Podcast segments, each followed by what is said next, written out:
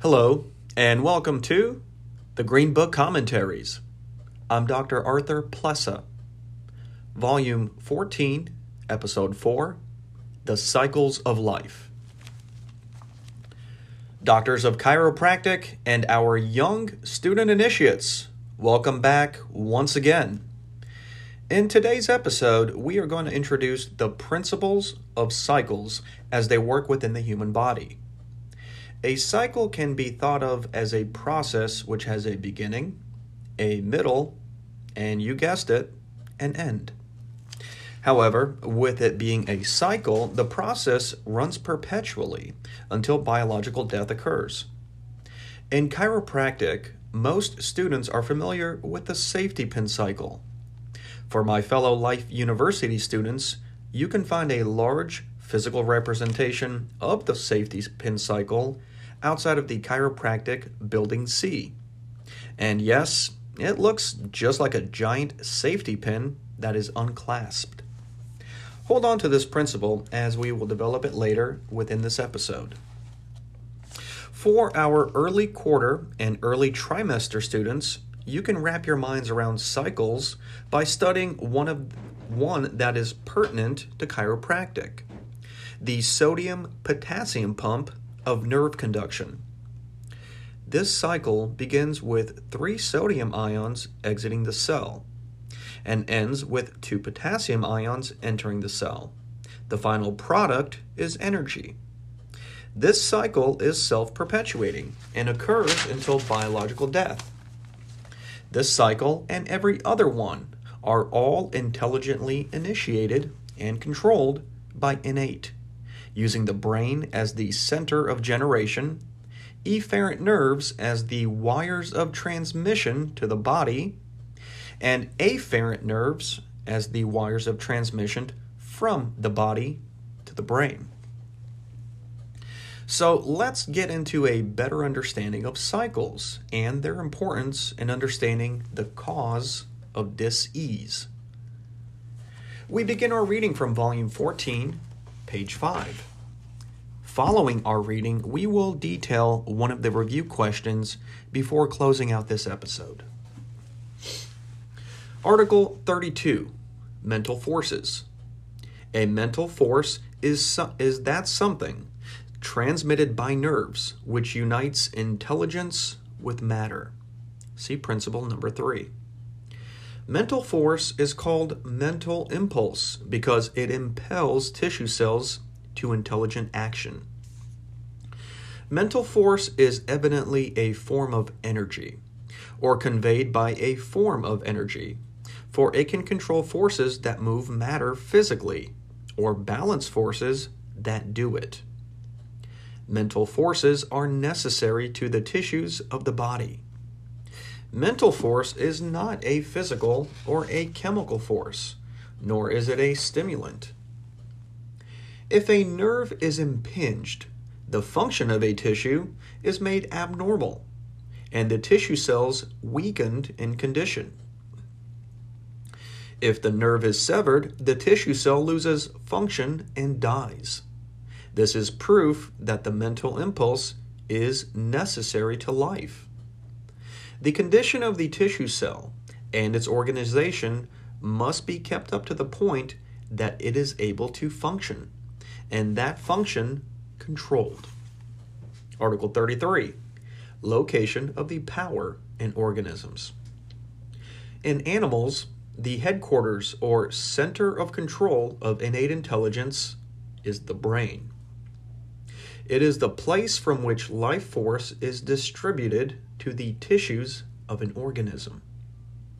The intelligence is the power and the source of mental force. The place from which it comes is the center. Condition and actions of tissue cells are reported to this center. Thus, mental force completes a cycle. These statements are equivalent to saying that the brain is the seat of the mind. Although we do not know where innate resides, we have plenty of proof that the seat of control is the brain. The ancients believed that the seat of mind was in the heart, and some emotions, as anger, in the spleen, and some thought the home of the soul was in the sacrum. We have no way of knowing whether innate resides in the brain, in the body, or outside of the body. But as the locomotive engineer's place of the control is the cab, so innate's place of control is the brain. Article 34 Cycles. Definition A ring, a circle, a complete course of operations of some kind, returning into itself and restoring the original state. Article 35 Chiropractic Cycles the course of mental force from brain to tissue and back again, and the consecutive places and operations in that course. The explanation of the successive steps from cause to effect and back again to cause. The story of what happens between cause and effect, and effect and cause. The earnest student will notice that most phenomena of life and nature pass through a cyclic course, the cycle repeating itself countless times. The number of times these cycles repeat is infinite. The stars and planets travel in cycles. The processes of life and death are in cycles. The number of cycles in the body extends into infinity. Therefore, if we get a grasp of it at all, we select the story that we want told, thus going from the general to the specific, and confine ourselves to the explanation of that one thing. Now, we must keep in mind that other cycles are going on at the same time. And if we want to make our story compound or complex, we introduce more items exactly as an author introduces more characters into a story to make it more complex. The number of cycles, then, is just what we make it, just the number of processes we want described. It is just as complex as we make it, depending on how many things we wish to study simultaneously. When the story has been told many times, it becomes conventionalized. It becomes a set form so that the same terms come up again and again. As the story of your late illness or your repeated description of an accident acquires a set form, so did the story of what mental force did in its travels become formulated when told over and over again by the Palmers. When this story is boiled down to its utmost brevity and is only an outline, then we have the steps of cycles as studied in philosophy.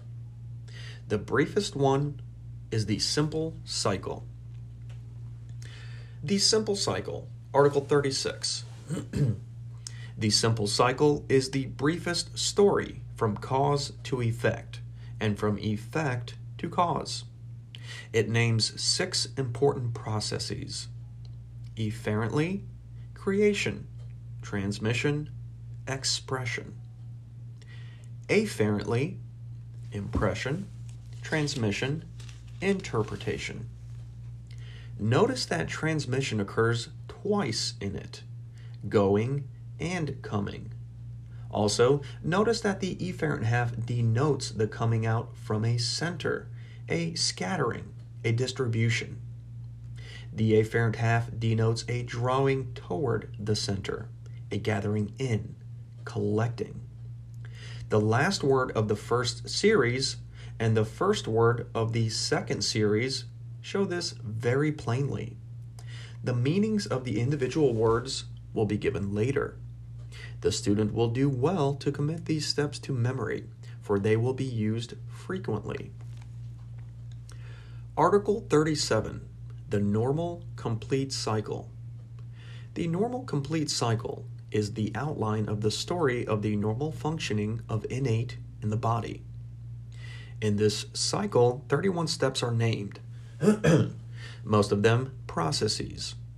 These are 16 in the efferent half and 15 in the afferent half. The meaning of these steps will be given later. Following is the list of steps numbered for convenience. Efferent 1. Universal intelligence. 2. Innate intelligence. 3. Mental. 4. Creation. 5. Brain cell. 6. Transformation. 7. Mental impulse. 8. Propulsion. 9. Efferent nerve. 10. Transmission. 11.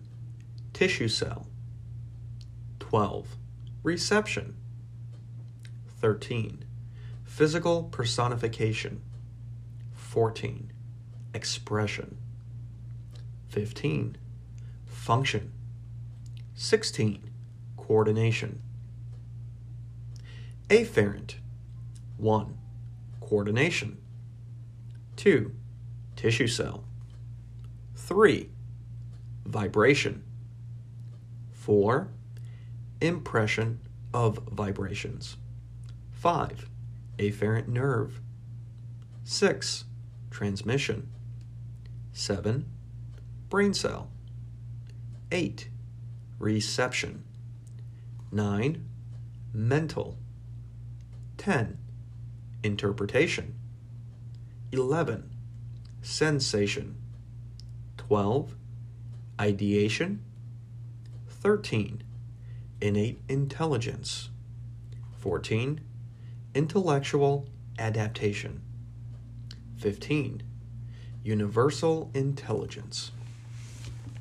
Article 38. The cycles graphically represented. Figure 1 is a cut of a safety pin cycle, just a simple diagram of brain cell to tissue cell. Figure 2 is the same modified to show a little more, namely coordination. Figure 3 is a still greater modification of the safety pin cycle to show what the others do, but in addition, interpretation. Figure 4 is a cut of the universal diagram of cycles, which is valued by BJ most of all, as it shows, when correctly used, all the mental force cycles that are studied. We will refer to it when needed. Article 39 the normal complete cycle graphically represented. See Figure 5, which shows a modification of the safety pin diagram, large enough to have all the 31 steps of the cycle printed on it, in their places as you follow around the circle indicated by the arrowheads and numbers. Article 40 Units. These numbers are references in Volume 5 by Palmer. the study of the cycle is by units of force and matter. The unit of force is the forun. The unit of matter is the tissue cell or brain cell or both. The smallest unit considered in function is the tissue cell. All the steps of the cycles are the names of units of force, processes, matter, and places. As the CGS system is the fundamental unit system in the study of physics and mechanics, so the forun, mental impulse, and tissue cells are fundamental units in chiropractic. Review questions for Articles 32 to 40, inclusive. 1. Where is the center of control in animal organisms? 2. Have we any way of knowing where innate resides? Where does a principle reside? 3. What is a cycle? 4. What is a chiropractic cycle? 5. In the universe, how many cycles are there? 6. How many cycles in the human body? 7. What is it, correction, why is it necessary to go from the general to the specific in the study of cycles? 8. Why are there why are the cycles of chiropractic merely names of steps? 9. Name the steps of the simple cycle. 10. How many steps in the normal complete cycle? 11. How many are efferent? How many are afferent? 12. What is the smallest unit of matter considered in function? 13. What is the forun? Let's go ahead and review question number 9. Name the steps of the simple cycle. The simple cycle has six steps that we're going to study. Step 1 is creation. Innate intelligence creates an abstract force called mental impulse. As the name implies, this force impels body tissues to function normally. This is the force that regulates everything, from blood pressure to digesting Tuesday's taco night. The mental impulse has a physical manifestation that can be measured electrical energy created within the brain cell. Step two is transmission. Once created within the brain, this energy travels down to body cells using efferent nerves. As long as there is no interference on the efferent nerve, health is the natural result. Step three is expression. Expression of that energy by the body cell is what function is all about.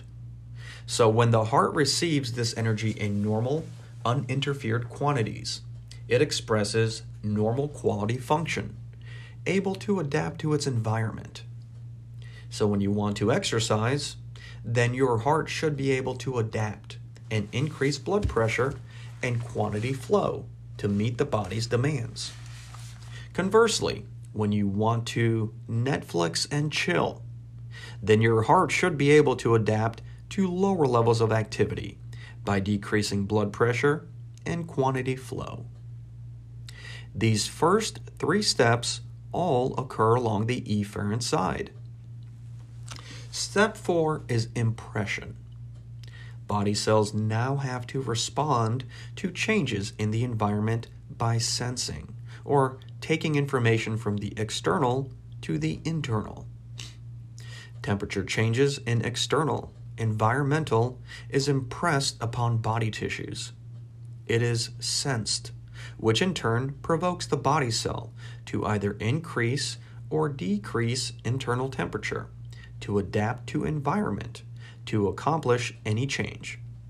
The body cell must make the request to the brain, which leads us to the next step. Step 5 is transmission. Once again, we see a movement of energy. However, this time the source is the tissue cell, and the wire of transmission is the afferent nerve. The final step is interpretation. Energy transmitted from the tissue cell and through the afferent nerve terminates in the brain cell. The brain cell listens to what the tissue cell is requesting through the process of interpretation external stimulus, internal afferentation, and brain response. Following interpretation, the simple cycle begins again to maintain perpetual adaptation or what first quarter and trimester initiates call homeostasis. Thank you for joining me for another episode. I'm Dr. Arthur Plessa. This has been the Green Book Commentaries.